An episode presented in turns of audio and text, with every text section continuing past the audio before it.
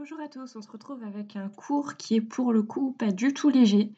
Vous avez déjà entendu parler de la traite des Noirs, du Code noir, et peut-être aussi du récit biblique connu sous le titre de la malédiction de Cham, tiré de l'histoire de Noé et de ses fils. Comment, à partir de cette légendaire histoire de Noé, relatée au chapitre 9 du livre de la Genèse, donc c'est dans la Torah, a-t-on pu inventer l'histoire de l'infériorité des Noirs, fondée sur la couleur de leur peau? Comment des Européens ont pu statuer à un moment de l'histoire que seuls les Noirs pouvaient être asservis. Comment les missionnaires ou des fondateurs d'ordres religieux ont-ils pu sans sourciller véhiculer ce mythe en évoquant sans cesse le sort de ces malheureux enfants de Cham? Et pourquoi, dans l'islam, dans le Coran, on lit des choses sur l'esclavage et on sait que la traite des Noirs a aussi existé. Comment est-ce que tout ça peut exister alors que ça ne va pas du tout avec tout ce qu'on a vu jusqu'à présent en matière de valeurs, de transmission religieuse, etc. Donc dans ce cours, on va débroussailler un petit peu tout ça. C'est un sujet un peu complexe, c'est vrai. Euh, pas toujours facile à traiter d'ailleurs parce que ça ça va pas toujours avec ce qu'on a envie de lire forcément mais c'est très important de pouvoir avoir des connaissances sur ce processus, savoir comment ça a été instrumentalisé et savoir aujourd'hui comment se positionner. Alors, tout d'abord, avant de rentrer dans le vif du sujet avec la malédiction de Cham, une petite introduction. L'esclavage antique est aveugle à la couleur de peau. On retrouve à Athènes, donc c'était au IVe siècle avant Jésus-Christ, les esclaves qui constituaient près de la moitié de la population. Et c'était beaucoup, beaucoup des blancs. Il y avait très peu de noirs. Euh, c'est ce que l'on peut lire d'ailleurs dans un livre qui s'appelle Histoire de la traite des Noirs aux éditions Fayard, écrit par Hubert Deschamps. Je vous ai mis de toute façon une petite bibliographie hein, à la fin de votre support de cours, donc n'hésitez pas à vous y référer.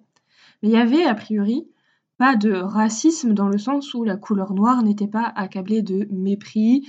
Euh, il y avait même le cantique des cantiques qui célébrait la beauté euh, de la Sulamite donc la noire qui était aimée du roi Salomon, vous l'avez vu avec, euh, avec le cours sur Salomon.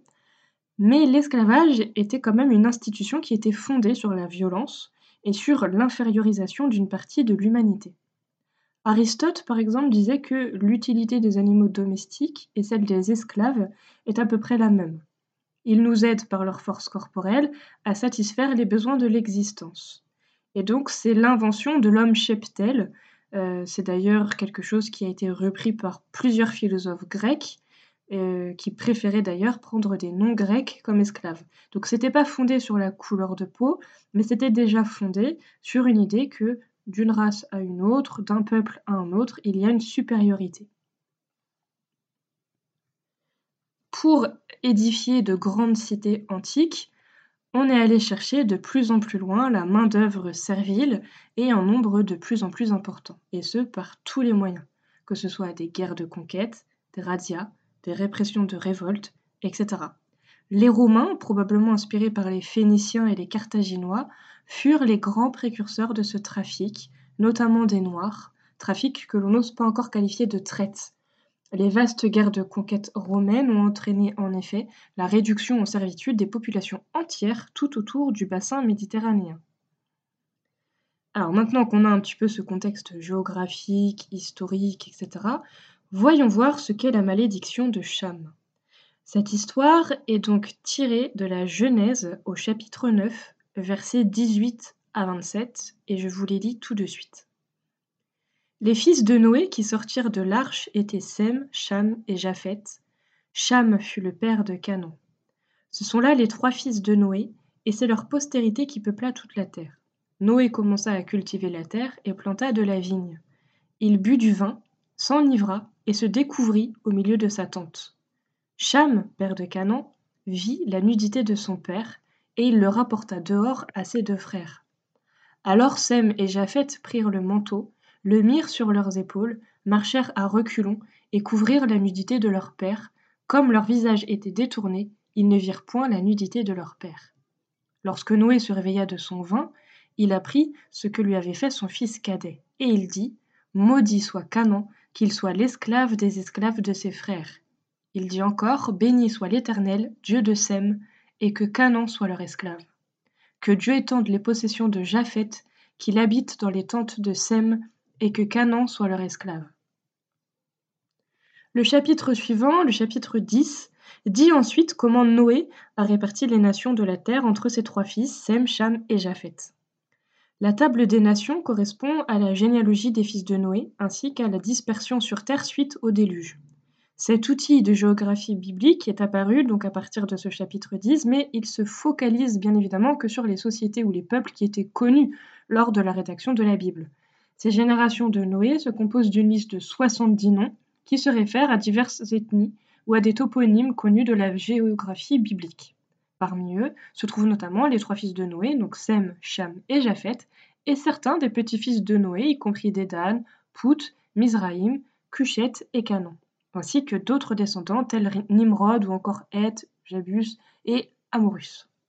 Selon la table des nations, et les historiens de l'Antiquité qui s'y référaient, Cham était donc l'ancêtre de populations originaires d'Afrique, mais aussi installées en Arabie, en Syrie-Palestine et en Mésopotamie ce qui par ailleurs reconnaît tacitement l'origine africaine des peuples et territoires précédemment cités. C'est donc à partir de ces quelques versets qui contiennent la fameuse malédiction que l'idée fixe une justification religieuse de la nature servile des Noirs africains née, et ensuite utilisée dans le monde à la fois chrétien mais aussi musulman pour justifier l'injustifiable, la traite des Noirs. Nous connaissons les conséquences dramatiques pour nos frères et sœurs africains. Comment est-ce que cela a été possible, d'autant plus que nulle part dans le récit, vous l'avez vu, de cette malédiction de Canaan, et non de Cham d'ailleurs, on dit malédiction de Cham, mais c'est Canaan qui est cité dans le récit, il n'est pas question de la couleur de la peau. Il n'y a pas mention de la couleur de la peau des fils, des petits-fils de Noé dans ce chapitre de la Genèse. Donc ça vient d'où, cette interprétation erronée de ces versets? Eh bien, parmi les grands penseurs chrétiens des premiers siècles, qu'on appelle les pères de l'Église, je crois qu'on en a déjà parlé dans le premier cours, qui spéculent donc sur ce récit, on a Origène, qui a vécu en 185 jusqu'en 253, qui est une figure dominante de la théologie chrétienne avec saint Augustin, et qui est le premier à noircir Cham. Prenant la suite, les rabbins, entre la fin du IIIe siècle et le début du IVe siècle, vont broder abondamment sur ce récit en liant le comportement de Cham à sa couleur de peau. Les sources rabbiniques de cette période suggèrent que Cham se rendit coupable de divers actes de mauvaise conduite. L'un de ses fils, Couche, aurait été conçu durant le déluge alors que les relations intimes dans l'arche étaient proscrites. Et comme punition, Cham et Couche ont eu, selon le récit bien sûr, la peau noire.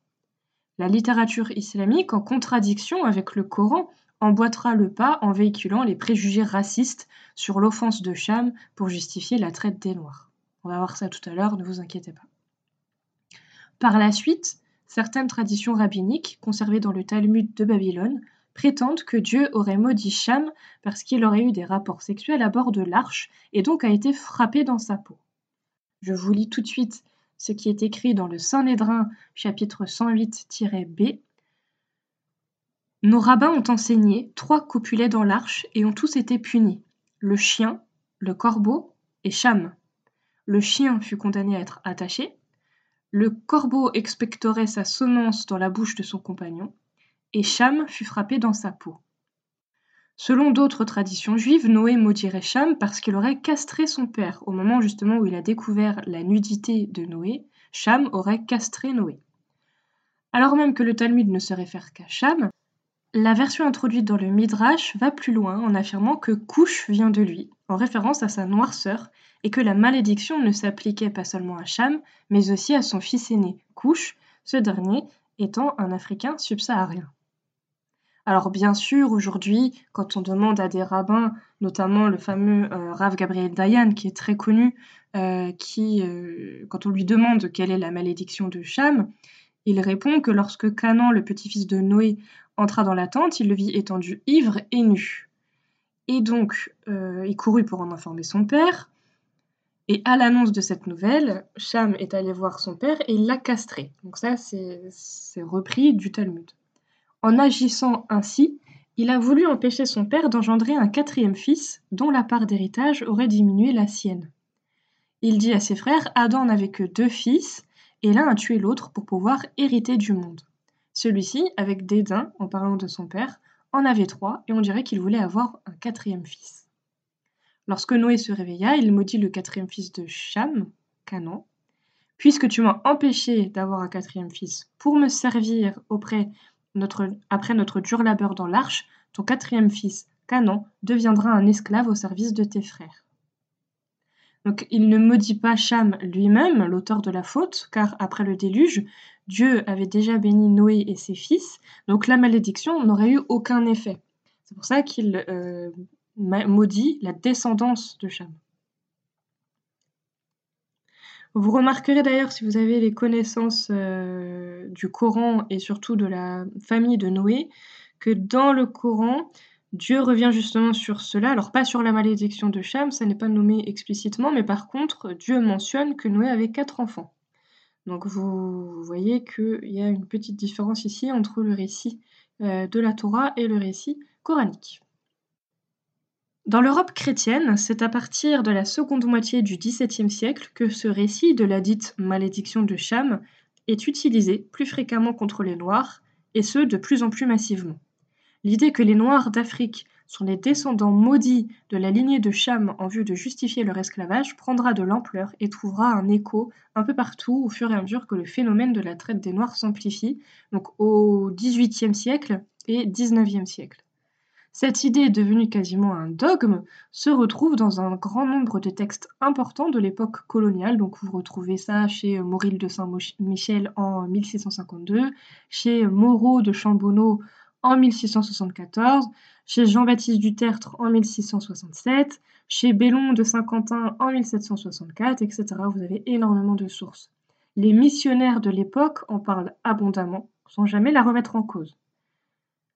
Ce qui est certain, écrit Alphonse Quénune en 1993, c'est que l'opinion faisant des Noirs les malheureux fils de Cham était si profondément acquise que les grands fondateurs d'ordre religieux, dont on ne peut soupçonner la bonne foi, l'utilisaient au XIXe siècle comme raison de leur commisération pastorale sans paraître se poser les questions d'exégèse et de théologie que cette malédiction imposait à la doctrine d'un salut universel. Les travaux de Broad ou Goldenberg ont ainsi tendu aussi à montrer comment, à l'époque moderne notamment, l'épisode de la malédiction de Cham a donné lieu à de multiples interprétations et ambiguïtés qui, sur la longue durée, en vinrent à associer durablement la noirceur de la peau à l'esclavage. L'historien David Goldenberg identifie le premier lien explicite entre la noirceur, de la peau, l'esclavage et l'épisode de la malédiction de Cham dans un livre syriaque dont l'origine remonterait au 3e ou 4e siècle, donc ça remonte, qui s'appelle Le livre de la caverne des trésors, un ouvrage dont le but est de rétablir les vraies généalogies des patriarches bibliques. Car c'est bien de généalogie et lignée dont il s'agit ici, puisque la malédiction, qui s'abat sur Cham et sur Canaan, selon différentes exégèses, donnerait ainsi naissance à un lignage maudit et stigmatisé. Goldenberg revient également sur l'apparition au IXe et Xe siècle d'une interprétation qui fait état d'une double malédiction.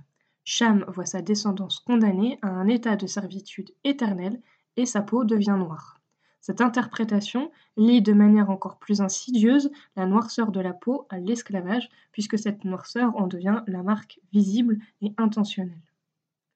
En effet, la façon dont la malédiction de Cham a été mobilisée par les défenseurs du système esclavagiste puis ségrégationniste aux États-Unis a été bien documentée, notamment par l'historien Stephen Haynes, dans l'esprit des chrétiens sudistes et esclavagistes, l'épisode de la Genèse montrait que Cham s'était comporté comme on pouvait s'attendre à ce qu'un noir se comporte. Cette lecture du récit prouvait ainsi que l'esclavage devenait non seulement une réponse inévitable, mais surtout méritée à son attitude rebelle et par extension une nécessité pour gouverner les Noirs, qui étaient qualifiés, je cite hein, bien sûr, incontrôlables et rebelles en raison de la lignée stigmatisée à laquelle la Bible dit clairement qu'ils appartiennent.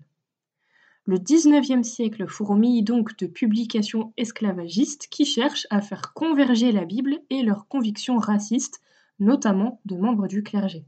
L'un des grands diffuseurs de cette théorie aux États-Unis était Josiah Priest, auteur d'un best-seller en 1843 qui s'appelle Slavery as it relates to the Negro, republié en 1851 sous le titre plus évocateur de euh, Bible Defense of Slavery, donc la euh, défense biblique de l'esclavage.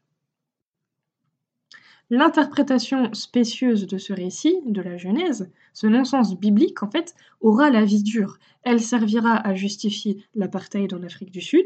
Elle est aujourd'hui, Dieu merci, décrédibilisée par l'exégèse scientifique de la Bible et tombée en désiétude, mais cette lecture scientifique qui aujourd'hui décrédibilise totalement cette thèse a été en fait offerte par Josiah Priest avec une lecture de la Bible sous un angle pseudo-scientifique et particulièrement imaginatif dans laquelle il a réconcilié l'infériorité raciale irréparable en disant que lorsque la femme de Noé portait Cham, la providence divine aurait créé et mis dans son utérus un sang différent. Ce tour de passe-passe permet ainsi à la fois de justifier les différences intrinsèques entre les noirs et les blancs, tout en rattachant bien les premiers aux descendants d'Adam. En 1852, l'esclavagiste louisianais John Fletcher mobilisait à son tour la malédiction de Cham dans son ouvrage Studies on Slavery, mais cette fois en l'associant au récit biblique sur la marque de Cain. En effet, Fletcher justifiait l'esclavage des populations afro-américaines en affirmant que la peau noire était la marque de Cain. Alors la marque de Cain, pour ceux qui ne connaissent pas, c'est lorsque, euh, au moment donc de la Genèse, donc toujours dans la Torah, lorsque Abel et Cain se battent et que Cain tue Abel, Dieu mit un signe sur Cain, donc c'est écrit dans la Genèse chapitre 4 euh, verset 15, et l'Éternel mit un signe sur Cain pour que quiconque le trouverait ne le tuât point. Et donc Cham euh, aurait épousé Naama, la fille de Lamèche, une descendante de Cain, ce pourquoi toute la descendance de Cham avait été maudite par Dieu. Alors il y a trois arguments qui ont été avancés aussi pour, euh, donc je me suis un petit peu renseignée sur, euh, justement ce qui était cette défense biblique de l'esclavage, quels étaient les arguments qui étaient mis en avant puisque forcément aujourd'hui avec notre regard du 21e siècle, on a peine à comprendre comment est-ce que les textes peuvent être, euh, instrumentalisés au profit de l'asservissement, de tout un peuple et en fait, il y a trois arguments principaux qui sont, avancés. Le premier c'est le fait que l'esclavage, c'est une forme de punition divine qui est justifiée justement par euh, euh, cet épisode de la Genèse où euh, maudit soit Canaan, c'est-à-dire il a désobéi et donc fait une punition divine. Le deuxième argument, c'est que la loi de Moïse approuve l'institution esclavagiste, selon eux, parce qu'ils en parlent. C'est exactement la même chose finalement que lorsque l'on lit dans certaines théories à propos de l'islam que puisque dans l'islam et dans le Coran, il y a mention de l'esclavage, alors c'est que l'islam le permet. C'est la même façon de fonctionner. Et le troisième argument, c'est que Dieu tolère l'existence du système esclavagiste parce que les Hébreux ont pu être assujettis. Alors je vous avoue que celle-ci, je la comprends pas tellement. Bon après, je comprends aucun des arguments, mais, mais celle-ci, je la comprends d'autant moins que euh, l'histoire même de, cet euh, assujettissement des Hébreux euh, ne tient pas puisque justement Dieu envoie Moïse pour les libérer. Mais bon, en tout cas, ce sont les trois arguments majoritaires que l'on lit selon ces personnes-là. Alors vous connaissez forcément le révérend Martin Luther King, qui était donc un grand activiste du mouvement pour les droits civiques. Pour lui, le fait de manipuler les textes de la sorte, ça relevait tout simplement du blasphème.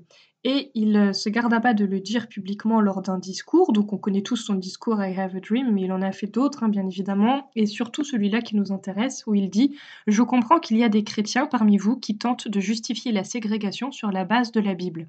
Ils soutiennent que le nègre est inférieur par nature à cause de la malédiction de Noé sur les enfants de Cham. Oh mes amis, c'est un blasphème.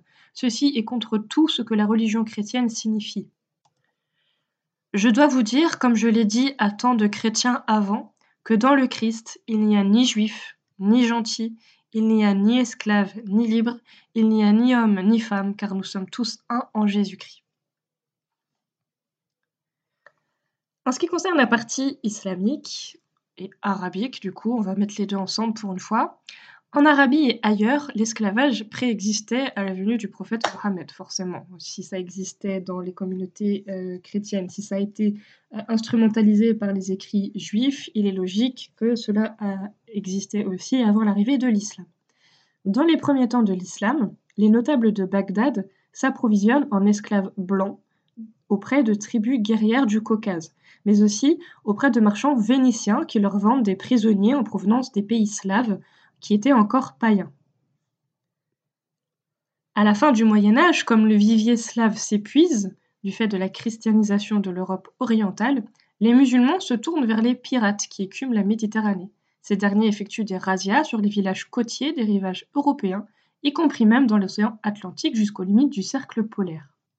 Selon certains historiens, les, euh, les musulmans sont partis sur les îles, dans les côtes, et ramener des captifs. Il y a même, selon une interprétation, l'emblème de la Corse, la tête du prisonnier mort, qui serait en lien avec justement ces razzias qui étaient organisées pour ramener des captifs. La traite arabe sur le peuple noir a commencé en 652 d'après les sources, 20 ans après la mort de Mohammed, Lorsque le général arabe Abdallah Ben Saïd a imposé aux chrétiens de Nubie, les habitants de la vallée supérieure du Nil, la livraison de 360 esclaves par an. La convention, très formelle, s'est traduite par un traité entre l'émir et le roi de Nubie, Rali Durat. Le trafic n'a ensuite cessé de s'amplifier. Les spécialistes évaluent de 12 à 18 millions d'individus le nombre d'Africains victimes de la traite arabe au cours du dernier millénaire, du 7e au 20e siècle. C'est à peu près autant que la traite européenne à travers l'océan Atlantique du 16e au 19e siècle. Tout comme pour la malédiction de Cham, il y a le texte et il y a la pratique. La vraie question, c'est est-ce que déjà dans le Coran on parle vraiment d'esclavage au sens euh, comme celui-ci? Et pourquoi, si on en parle, on ne parle pas explicitement d'abolition? Donc effectivement, des versets coraniques mentionnent les esclaves. Donc ça veut dire qu'ils étaient là. La loi que le Coran a apportée a encadré l'esclavage. C'est-à-dire que ces pratiques d'aller chercher des esclaves sur les côtes, de les ramener pour les asservir, les vendre, etc., ça n'existe plus. Enfin, dans les textes, évidemment. Normalement, on ne réduit pas un être libre à l'état d'esclave en capturant quelqu'un. Le prophète a dit que Dieu sera l'adversaire le jour de la résurrection de trois personnes, parmi lesquelles l'homme qui aura vendu comme esclave un homme libre, profitant du prix ainsi obtenu. C'est rapporté par Bukhari et le numéro du hadith, c'est le 2114. Dans le Coran, on parle de Maoula pour Maoula al-Ala, celui qui est maître d'un esclave, ou également celui qui était maître et qui a affranchi un esclave. Mais on parle surtout de kafara, c'est-à-dire des expiations pour certains péchés, qui sont constitués en islam par l'affranchissement d'un esclave. De façon générale, il est recommandé de les affranchir même sans que ce soit pour expier un péché. Par exemple, dans le verset 12 de la sourate 90, on lit Et qui te dira ce qu'est la voie difficile? La réponse, c'est délier un joug, affranchir un esclave, nourrir un jour de famine un orphelin proche parent ou un pauvre dans le dénuement. Et c'est être, en outre, de ceux qui croient et s'enjoignent mutuellement l'endurance et s'enjoignent mutuellement la miséricorde. Ceux-là sont les gens de la droite. Comment expliquer alors le paradoxe entre la prise de position de Mohammed, tout ce que l'on peut trouver justement dans, les, écrits de, de, la Sunna, dans les exégèses du Coran, et l'instauration d'un système organisé qui a pu mener l'asservissement de plusieurs millions de personnes. La raison principale tient au fait que le Coran n'a pas dit clairement d'abolir les esclaves. C'est la même logique concernant la polygamie. Les grands seigneurs, qui avaient euh, énormément d'épouses, pouvaient avoir autant de femmes qu'ils le voulaient, avant que le Coran n'en limite leur nombre à quatre. Il s'agit d'une sorte de voie médiane qui ne va pas jusqu'à la monogamie. Cela vaut aussi pour la répudiation. Le Coran donne des droits à la femme, mais accepte aussi que le mari puisse la répudier. En fin de compte, le sujet sur lequel le Coran s'est montré extrêmement tranché, c'est le passage du polythéisme au monothéisme, et c'est l'idée que Dieu soit l'unique Dieu. C'est-à-dire que sur énormément de législation coranique, tout s'est fait en étapes. C'est pour ça qu'on a par exemple des versets où à un moment on nous parle de l'alcool et d'autres versets révélés plus tard où on, interdit totalement sa consommation. Puis, euh, pour la polygamie, c'est pareil. On admet quatre femmes et ensuite on précise que c'est seulement si on en a les moyens, seulement si on peut euh, s'en occuper, etc., etc. Pour tout, il y a une forme d'attente et d'étape. C'est exactement ce qui s'est passé d'ailleurs avec la révélation coranique. Ça ne s'est pas fait en en un seul jour au prophète, ça s'est fait sur plusieurs années, de manière à ce que les choses se fassent étape par étape. Le Coran n'exigeait pas l'affranchissement de manière totale et définitive, donc les grandes familles malheureusement se sont senties autorisées à utiliser des esclaves sans aucune culpabilité. Bien que Mohammed se soit montré hostile, notamment quand il s'est opposé aux tribus mécoises des Koraïch, qu'il a été pourchassé, il est parti à Médine et il a recruté et affranchi des esclaves à des fins militaires. Devenus croyants, ce sont eux qui étaient défenseurs de Médine.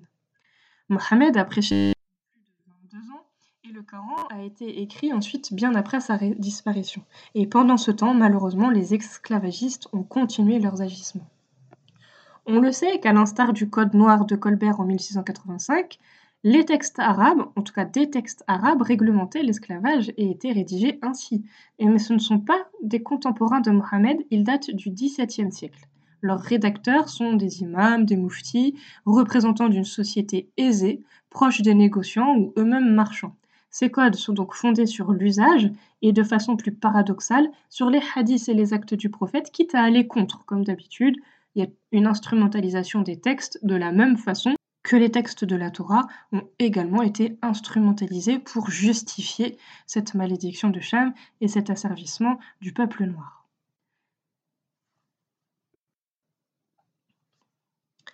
Dans le Sahih Muslim, au tome 3, dans le chapitre 20 sur l'affranchissement, il y a tout un passage avec beaucoup de hadiths qui parlent de l'affranchissement et du fait que celui qui affranchit un esclave, Dieu affranchira de l'enfer en contrepartie de chaque membre de cet affranchi un de ses membres. C'est-à-dire que si quelqu'un trouve un esclave et l'affranchit, sa main, la main de l'esclave, sauvera la main de, celui qui a franchi, le bras de l'esclave, le bras de celui qui a franchi, etc. Et c'est répété de nombreuses fois dans ce chapitre. Euh, j'en ai trouvé au moins quatre, mais c'était pour Muslim. Et à chaque fois, il y a des petites références pour Bukhari. Donc c'est-à-dire que c'est répété au moins huit fois en tout, puisqu'à chaque fois, il y a la similitude. Pour des exemples un peu plus actuels, enfin d'ailleurs il y aura deux conclusions à ce cours. La première conclusion, c'est sur le classement des races. À partir du XIXe siècle, les pseudo-scientifiques occidentaux classent la race hamitique, donc hamitique qui vient de Cham, comme étant un sous-groupe de la race caucasienne, de la race sémitique. Cette classification regroupait les populations non sémitiques originaires d'Afrique du Nord et de la Corne de l'Afrique, y compris les Égyptiens. Selon le tenant de la théorie hamitique, cette race serait supérieure ou plus avancée les autres populations noires d'Afrique subsaharienne. Les puissances coloniales européennes ont été grandement influencées par la théorie hamitique et cela s'en est ressenti dans leur politique au cours du XXe siècle. Et malheureusement, l'exemple le plus significatif et actuel reste sans aucun doute celui du Rwanda. Là-bas, les fonctionnaires allemands puis belges de la période coloniale ont montré des attitudes préférentielles envers les Tutsis par rapport aux Hutus en se basant sur cette ridicule théorie raciste. Certains pseudo-savants occidentaux ont soutenu que ce biais était un facteur important qui a contribué par la suite au génocide Tutsi en 1994.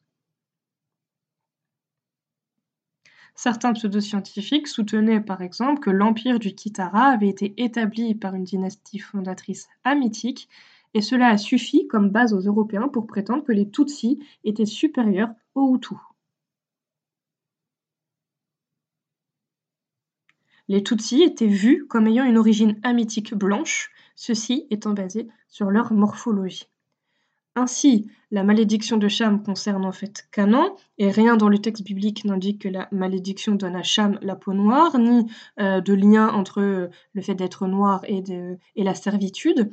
Tout ça, ça n'a été que des fumisteries, des instrumentalisations de textes, euh, qui ont eu comme unique objectif de légitimer le crime contre le genre humain, alors que euh, pour les historiens euh, et les exégèses aujourd'hui, il est évident que ça n'a aucun fondement, vraiment aucun, puisqu'on trouve rien dans les textes qui nécessitent ou en tout cas qui encouragent le fait de servir les autres. Au contraire, les croyants doivent être tous égaux, les gens doivent se respecter, doivent s'aimer, la dignité humaine est au centre de tout, euh, le respect de la vie, le fait d'être meilleur, le fait d'être généreux, de, donner. Euh, on conditionne les ventes des fruits et légumes, alors que pourrait-on dire, euh, à propos des, humains?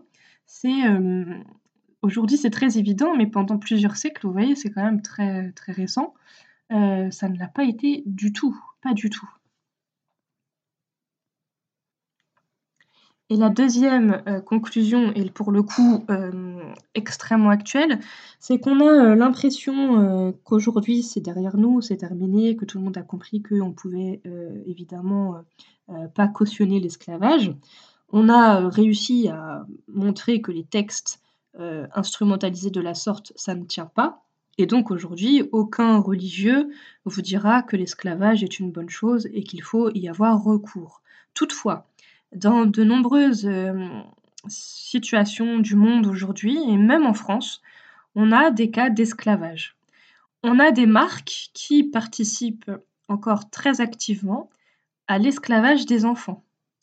On a euh, des marques de fast fashion qui, euh, l'épisode au Bangladesh récemment avec le Plaza euh, l'avait mis au grand jour, on a des gens qui sont entassés dans des endroits qui sont soit pas payés, soit très sous-payés pour fabriquer des vêtements qui sont vendus dans des grandes chaînes très connues aujourd'hui en France comme H&M, Zara, etc.